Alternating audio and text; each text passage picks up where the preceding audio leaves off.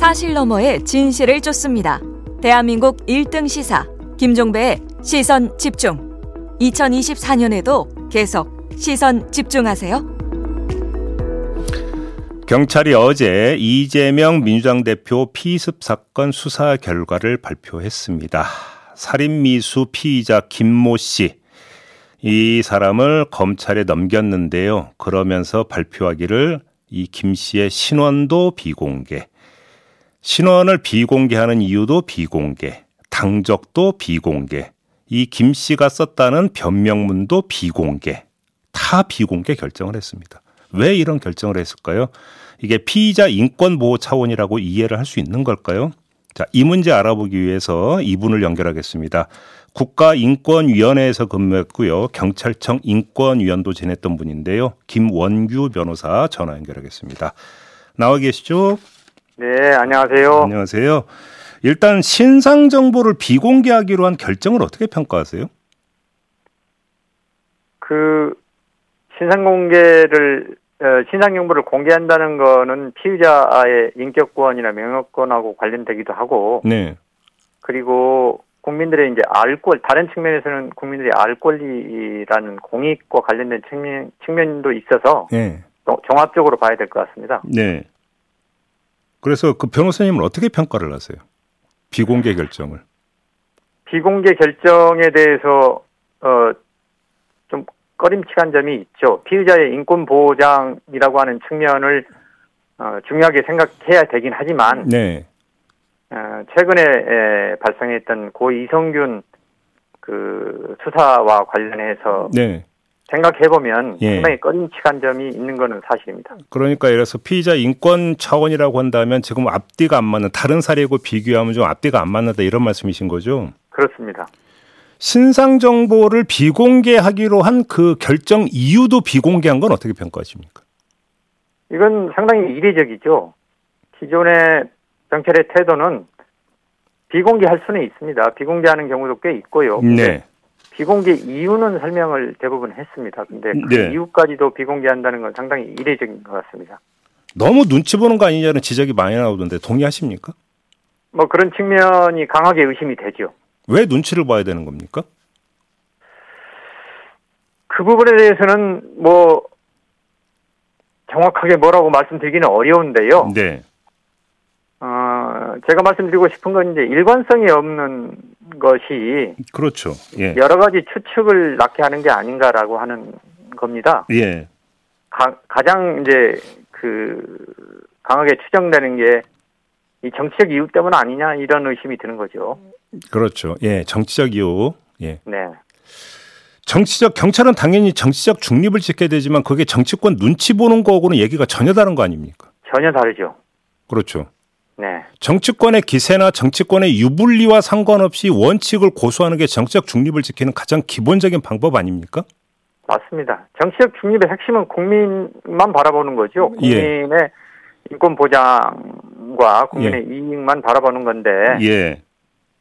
과연 그런 태도를 일관되게 지켜왔는지에 대해서 이제 의심이 강하게 드는 거죠. 네. 그다음에 어제 수사 결과를 발표했는데 이 그 피의자 김 씨가 썼다라는 변명문이 있잖아요. 네. 변명문도 공개를 하지 않고 몇 개 문장만 발췌해서 그냥 그 기자들한테 알렸다고 하는데 이건 어떻게 평가하십니까? 그런 태도가 이제 의심을 더 증폭시키는 것 같은데요. 네. 경찰이 국민들에게 수사 결과를 최대한 공정하게 설명하려면 네. 변명문 전문을 원문 그대로 공개했어야지요. 예. 혹시 개인정보가 그 내용 속에 이 개인정보가 포함되어 있달지 뭐 음. 이렇다고 하면 그건 지우 지우면 됩니다. 아, 그러니까 실명만 지워버리고. 네, 예. 그건 지우면 되는데 예.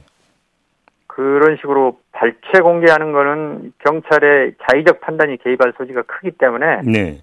국민들의 의심을 증폭시키는 태도라고 생각합니다. 그러니까 이제 개인의 주관적 신념 때문에 범행을 저질렀다. 이제 경찰이 어제 이제 이렇게 밝혔던데 네. 그럼 보통 신념이라고 하는 것들이 어떤 그 세워지는 과정이란 게 있는 거 아니겠습니까? 네. 그래서 왜 이렇게 그런데 신념이 있다고 해서 무조건 이렇게 그 테러에 준하는 이런 행동을 하는 거 아니잖아요. 그럼 또 그렇죠. 어떤 이유 때문에 뭐 신념이라고 하더라도 또 어떤 계기와 이유 때문에 그럼 테러 행위로까지 연결이 됐는가 이걸 밝혀줘야 되는 거잖아요 수사 결과에서. 그렇죠. 예. 예. 근데 이게 지금 전혀 없는 거 아닙니까 어제 결과에서는? 그러니까 제 생각으로는 국민들이 이 사건과 관련해서 제일 궁금해하는 거는 네. 대화와 타협을 생명으로 하는 민주주의를 부정하는 사건이 발생했지 않습니까? 그렇죠. 그래서 이 사건의 동기와 원인이 무엇이고 네. 배우가 있는지 뭐 이런 것들을 수사를 해서 밝혀내는 게 경찰의 이제 몫이죠. 그렇죠. 음. 그런데 개인의 일탈행위다. 예. 그리고 나머지는 공개할 수 없다라고 발표한 건 이 예. 내용만으로는 국민들이 갖고 있는 의문이 이 충분히 풀렸다고 보기는 어려운 것 같습니다. 예, 예. 사건 직후부터 논란이 됐던 건 이 사람이 이제 당적 여부, 그 다음에 네. 당적이 있었다면 어느 당적이었는지 바로 이 부분 아니었습니까? 근데 이것도 지금 비공개 결정을 했는데요. 지금 이제 경찰은 네. 그나마 이 문제에 대해서는 정당법상 금지되어 있다는 점을 계속 그러니까 그 내세우고 있는데 이건 어떻게 평가하십니까? 정당, 정당법 에 그런 그 관련 규정이 있는 것은 사실입니다. 네. 어, 정당법 24조 사항의 조사에 관여한 관계 공무원은 당원 명부에 관하여 취득한 사실을 누설하지 못한다는 규정이 있기는 한데요. 네. 근데 이 규정 취지는 정당원의 정치적 자유를 보장하기 위한 것이기 때문에 네. 피의자가 누구인지를 공개하지 않으면 예. 당적을 공개해도 피의자의 정치적 자유가 침해될 여지가 없습니다. 아, 잠깐만요. 그러니까 신상 정보를 공개하지 않기로 했기 때문에 네네. 김 씨의 당적은 공개할 수도 있다 이 말씀이십니까? 그렇죠. 그래도 어, 어. 이 규정에 어긋날 일- 여지가 없는 거죠. 네. 왜냐하면 누구의 당적인지가 그 누구가 없지 않습니까? 아, 그래서- 그럼 예, 예. 국민들이 궁금해하는 정치적 동기를 음. 조금이라도 설명을 하려고 했다면 네. 당적 공개는 됐었어야 되는 게 아닌가라는 생각이 들고요. 예. 신상 공개가 되- 신상 정보가 공개되지 않으면 예. 말씀드린 바와 같이 정당법 관련 규정에 저촉될 여지가 없는 거죠. 어. 그리고 예. 지금 경찰의 이런 그 공표 행위하고 네. 이 법에서 금지하는 누설하고는 제가 보기에 다릅니다. 아하. 누설 행위하고는. 예. 그래서 어떻게 다른데요, 변호사님? 아, 이 누설이라고 하는 건 경찰이 임의로 알려준 알려주는 거죠. 쉽게 쉽게, 말하자면 흘리는 거죠. 흘리는 속칭 거. 흘리는 거. 예, 예. 예, 예. 근데 지금 우리한 저 국민들이 경찰한테 요구하는 것은 그걸 비공식적으로 흘리라고 요구하는 건 아니지 않습니까? 예, 그렇죠. 예, 예. 예, 예. 그런 점에서 누설에 해당하지도 않은 걸로 보이고요. 제 생각으로는. 예. 그리고 저 피의사실 공표 행위도 지금 원칙적으로 하면 안 되는 걸로 돼 있고 하면은 처벌받게 돼 있는데 네. 그럼에도 불구하고 공익이 더 클 경우에는 예. 정당 행위로 허용이 되지 않습니까? 예. 마찬가지로 당적 공개도 정당법 관련 규정이 있다고 하더라도 음. 국민들의 알 권리 보장을 위해서 정당 행위가 될 가능성이 높다고 생각을 합니다. 하나만 더요. 지금 미국의 뉴욕 타임즈가 네, 이 김 씨의 지금 신상을 그 공개를 했거든요. 네. 지금 이런 상태에서 우리 경찰이 신상 정보를 공개하지 않는 게 무슨 의미를 갖는 걸까요? 이게? 어, 뭐 원칙적으로 해외 언론에서 보도가 된 게 경찰의 공개 여부에 영향을 미치는 건 저는 아니라고 생각을 합니다. 네. 예, 그거는 뭐 경찰과 관련 속에서 공개된 건 아닐 테니까 네. 뭐 영향을 미치는 건 아니지만 마- 기왕에 공개가 됐다면 예. 국민들이 도대체 왜 그 사람이 그런 행동을 했는지를 궁금해할 거 아닙니까? 그렇죠. 더 궁금해하죠. 그래서 예. 어, 국가기관인 경찰의 입장에서는 이런 상황이라면 그 행위자의 동기, 네. 사건의 원인, 그리고 배우 예. 여부에 대해서 국민들이 납득할 수 있도록 보다 상세하고 정성이 담긴 설명을 해 주어야 예. 향후에 이런 사건이 다시 발생하지 않을 수 있는 사회적 논의가 비로소 가능하지 않을까 싶습니다. 그 뉴욕 타임스 보도를 보면 정부 관계자들에 따르면 그는 뭐 전직 정부 관료였고 뭐하고 이런 식으로 심지어 그 보도가 돼 있다고 하는데 예. 이런 게 전형적으로 흘리기 아닙니까 그렇게 된- 본다면? 예, 뭐 그런 정보가 어떻게 이제 뉴욕 타임즈에 넘어갔는지는 알 수는 없는데요. 네. 어, 만약 의도적으로 그 정보가 일부러 공개됐다면은 그런 태도는 바람직하지 못한 태도인 것 같습니다. 아니, 그러니까 뒤에서는 흘리면서 앞에서 국민 앞에서는 지금 다 비공개한다면 이건 좀 이걸 납득할 국민은 별로 없는 거 아니겠습니까? 예, 그렇죠. 그리고 더 핵심적인 건 아까도 말씀드린 바와 같이 국가기관이 공식적으로 이 사건에 대해서 국민들한테 알림이 알림으로 해서 네, 네. 이런 사건이 다시 발생하지 않을 수 있는 사회적 음. 논의가 비로소 시작될 수 있다는 점에서 그렇죠. 예, 예. 경찰의 태도는 굉장히 음. 불만족스럽다고 생각됩니다. 아, 알겠습니다. 자, 말씀 여기까지 들을게요. 고맙습니다, 네, 변호사님. 네, 감사합니다. 네, 네, 경찰청 인권위원을 지냈던 김원규 변호사와 함께했습니다.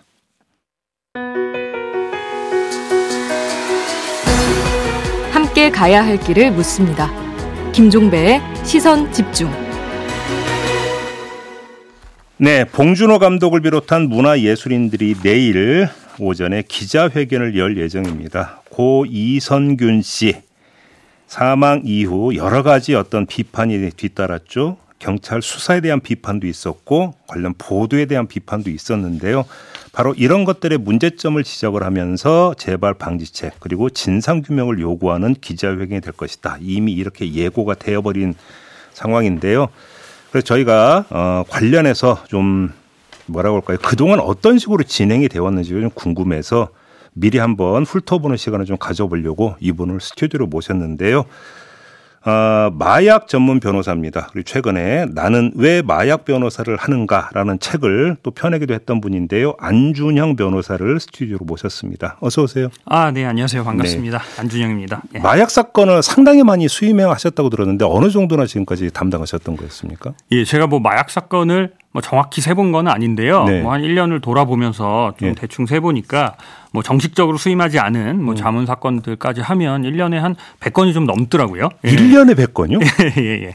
특히 뭐 작년 올해 좀 마약 사건 검거율이 좀 많다 보니까 예. 저도 좀 수임하게 된 사건들이 좀 많았던 것 같습니다. 어, 1년에 100건 어떻게 다 그러대요? 또 어떻게 하세요? 아니 뭐 모든 사건이 다 막 크고 굵직한 사건은 아니고요. 네, 중간에 네. 가벼운 사건들도 있어서요. 예. 알겠습니다. 오늘 지금 변호사님 모시고 고 이성균 씨 관련해서는 좀 짧게만 여쭤보겠는데 하여간 쭉 그 진행 과정을 보셨을 거 아닙니까? 예. 예, 저도 뭐 워낙 실시간으로 다 언론에서 중계가 됐기 때문에 음. 저도 이제 뭐 마약 변호사다 보니까 굉장히 흥미롭게 지켜봤죠. 일단 좀 수사 행태에 대해서는 어떻게 평가를 하셨어요? 어, 연예인의 수사는 저도 이제 뭐 연예인 사건이나 음. 언론에서 주목을 많이 받는 사건들을 담당을 하다 보면 예. 굉장히 애로사항이 많아요.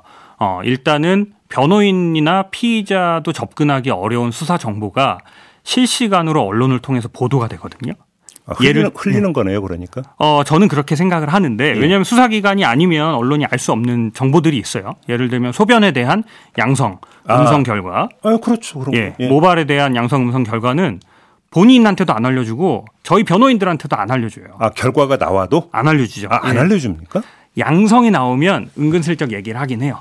아 소변에서 양성이 나왔으니까 자백하세요. 아, 그래 정식 통보는 안 합니까? 정식 통보는 없습니다. 예. 아 그래요? 네. 근데 그게 언론 보도는 탄다고? 실시간으로 언론에 나오죠. 오늘 뭐 국가수에서 검 사 결과가 나왔는데 양성이었다, 음성이었다 이런 보도를 나오니까 어, 예. 변호인이나 피의자 입장에서는 나도 모르는 정보를 언론을 통해서 보죠. 그럼 음. 굉장히 심리적으로 압박감이 들어요.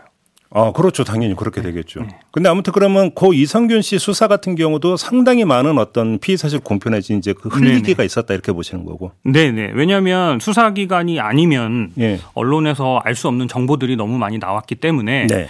뭐 의도적이건 의도적이지 않건 수사기관에서 굉장히 많은 정보가 흘러나왔다 이렇게 볼 수밖에 없죠. 보도는 어떻게 평가하셨어요? 보도에 대해서도 좀 할 말이 많은데 네. 아무래도 국민들이 또 대중들이 연예인 특히 예. 연예인의 마약 사건에 대해서 관심이 많다 보니까 예. 어, 언론에서도 마약 사건을 좀 지나치게 보도를 자세하게 하는 경향들이 있다고 봐요. 좀 선정 보도가 있죠. 네 네 그렇죠. 그렇죠. 예. 근데 오늘 지금 변호사님 모시고 이제 고 이성균 씨 수사, 고 이성균 씨 관련 보도로만 좀 국한해서 질문 드리고자 하는 건 아니고, 네네. 좀 그간의 관행 한번 좀 전반을 좀 그, 그 되돌아봤으면 좋겠다 네. 이런 취지로 좀 모셨는데. 네. 일단 그 연예인 마약 수사에 대해서 좀 질문을 드리면 이 과정에서 정 일반 마약 사범과는 좀 다른 수사 행태 혹시 이런 것들이 좀 나타납니까? 음 어, 꼭 연예인뿐만 아니고요. 예. 언론에 보도가 된 사건들은 네. 어, 언론에서 경찰서를 굉장히 집중하고 있잖아요. 예. 수사를 가면 이미 경찰서 입구에서부터 기자분들이 굉장히 많아요. 그러면 경찰 입장에서도 어, 언론에서 보도가 된 사건은 좋은 성과를 내야 되잖아요. 그렇다 보니까 보통 일반적인 사건들보다 조금 더 무리하게 아, 좀, 무리한? 네, 좀 강하게 수사를 하는 경향이 확실히 있어요. 예를 들어 주신다면 어떤 사건이 있었습니까? 예를 들면 제가 최, 최근에 한 사건인데요. 뭐 예. 연예인 사건은 아니었지만 언론에 굉장히 크게 보도가 된 마약 사건이었어요. 예. 그럼 통상 마약 사건의 경우에 소변이나 모발에서 음성이 나오면 음. 그걸로 이제는 더 이상 소변 모발 채, 채취는 끝나죠. 음. 근데 제가 담당하고 있는 의뢰인 같은 경우는 모발을 세 번이나 채취를 했어요. 네. 예. 그러니까 음성이 나왔는데도 두 번이나 더 채취를 한 거죠. 굉장히 좀 이례적인데 예. 아마 언론에 좀 나왔기 때문에라고 생각을 하거든요. 음. 근데 모발을 채취할 때 한두 개 뽑는 게 아니에요. 보통 100모에서 200모 정도를 뽑아요. 아, 그래요? 근데 그거를 예. 세 번이나 한다고 생각하면 피의자 입장에서는 굉장히 심리적으로 압박이 되죠. 압박 압박도 더 아프기도 하겠는데. 어, 너무 아프죠. 예. 피도 나요. 아, 뽑을 때. 백무를 뽑는다고요, 한 번에? 100개 넘게 뽑아요. 예. 하나씩 하나씩? 네네네. 그 그리고 100, 번을 뽑는다고요? 네네. 핀셋을 이렇게 뽑고 예, 예. 머리를 이렇게 쥐어 뜯기도 하고요. 예. 그리고 원래는 이제 뿌리 끝에서 자를 수 있도록 되어 있어요. 근데 좀 언론이나 이런 데서 주목하고 있는 사건은 목은까지 꼭 채취를 해야 된다. 이래서 자르게도 못하게 하고 뽑아가더라고요. 아, 그래요? 네. 과거 그 가수 구준엽 씨 사건이 있었잖아요. 네네네네. 좀 그거 좀 그러니까 잠깐 한번 좀 되돌아봤으면 이때 이제 결국은 최종적으로는 음성 판정이 나왔던 거 아니었습니까? 나왔죠. 예. 근데 그 과정에서 상당히 문제가 많이 있었다면서요. 네, 구준엽 씨 같은 경우도 이제 뭐 특별히 마약을 투약했다라는 뭐 결정적인 혐의가 있어서 조사가 시작된 게 아니라 네. 좀 불특정 다수의 일반적인 제보로 사건이 이뤄졌다고 들었거든요. 제보로. 네. 음. 그래서 뭐 영장 없이 나와서 소변을 이미 제출 요구를 했고 예. 음성이 나왔음에도 뭐 주기적으로 와서 몇 차례 더 요구를 했다고 하더라고요. 그리고 경찰서나 이런 좀 비 공개된 장소에서 소변을 채취한 게 아니라 뭐 주차장에서 채취를 한다거나 네? 주차장에서요? 네, 주차장 차량 뒤에서 뭐 채취를 한다거나 이런 일이 있었다고 저는 뭐 언론을 통해서 기억하고 있습니다. 소변 채취를 주차장에서 할 수가 있는 겁니까? 요새는 그런 일은 잘 없고 예. 대부분 이제 경찰서로 같이 이동을 한 다음에 예. 어, 소변 채취를 하는데 예. 이게 아무래도 옛날 사건이다 보니까 과거에는 네. 이렇게 뭐 노상에서 채취하고 이런 경우도 있었다고 하더라고요. 그러면 이제 그 최근에 권지용 씨 수사고 어찌 보면 비슷한 패턴이었다고도 볼 수 있겠네요. 그렇죠. 예.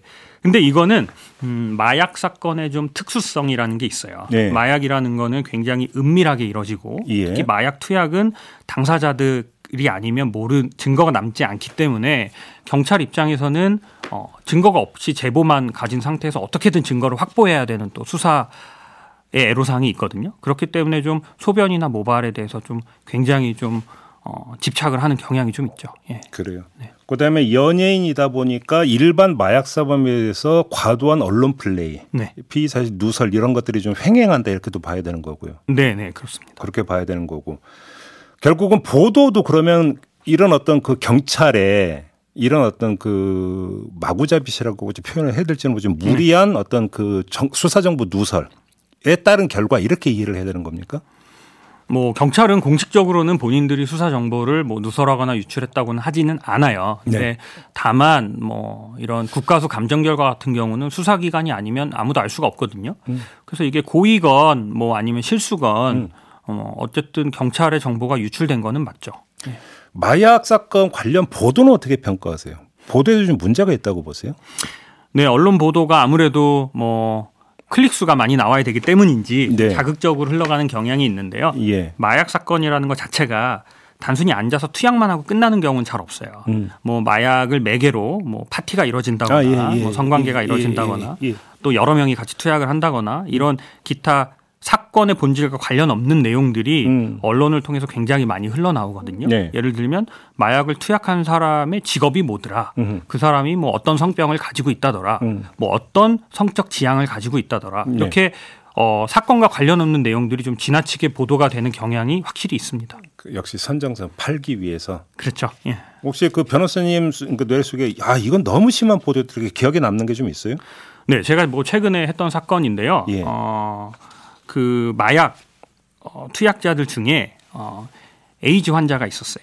아 예. 예. 예, HIV 감염자가 있었는데 그거는 뭐 저도 몰랐고, 어. 예, 뭐 본인 말고는 아무도 몰랐는데 그게 언론에서 나오더라고요. 아 그래요? 네, 뭐 마약 투약자들 중에 에이즈 환자가 몇 명이었다 이렇게 언론에 나오더라고요. 그래서 음. 굉장히 자극적으로 나오는 걸 보고 왜냐하면 그 피의자의 가족들도 모르는 내용인데 아하. 그런 게 보도가 되다 보니까 예. 굉장히 그분은 정신적으로 많이 힘들었었던 기억이 납니다. 아, 엄청 힘들었습니까? 엄청 수치스럽고 힘들어했죠. 예. 그래요? 가족한테까지 숨기고 싶은 정보잖아요. 그거는 지금 기자가 어떻게 그러니까 발품 팔아서 확보할 수 있는 정보는 아니지 않습니까? 아마 뭐 수사 내용이나 예. 어, 뭐 아니면 경찰한테 들었거나 그렇게 네. 생각을 하고 있습니다. 근데 연예인 마약 사건에 경찰이 더 집중하는 특별한 이유가 있습니까? 뭐 승진 이런 게 걸려 있는 겁니까? 아무래도 영향이 있다고 봅니다. 왜냐하면 지금 마약 사건 같은 경우는 어, 성과주의 시스템이기 때문에 좋은 성과를 낸 수사관이 특진을 하게 되어 있어요. 그러니까 적발 건수 이런 거에 따라서 그렇죠. 그게 여러 가지 뭐를 다 평가하겠지만 예. 어, 단순히 적발 건수가 많은 것보다 그러니까 네. 흔히 말해서 일반인들 10명 잡 잡는 것보다 어. 연예인을 한 명 잡았을 때 언론이나 성과가 훨씬 더 크게 인정이 되겠죠. 쉽게 뭐 사회적 파장이 큰 사건. 그렇죠. 예. 음, 그러면 성과를 더 준다. 그렇죠. 성과 점수를. 그럴 수밖에 없죠. 근데 연예인이면 당연히 유명이니까 사회적 파장은 더 클 수밖에 없고. 그렇습니다. 그러다 보니까 연예인 사건에 지금 그 더 집중을 한다. 네. 그럴 수밖에 없는 구조가 있습니다. 그러면 예를 들어서 그냥 어떠한 그 간접적인 어떤 증거도 없는 상황 만약에 그래서 어떤 제보나 네. 이런 게 들어오면 그냥 바로 들어가 버립니까? 어, 대부분 마약 사건들이 제보에 의존할 수밖에 없어요, 사실은. 그리고 어, 판례가 네. 명확하게 네. 어떤 경우에는 소변이나 모발에서 검출이 안 되더라도 음흠.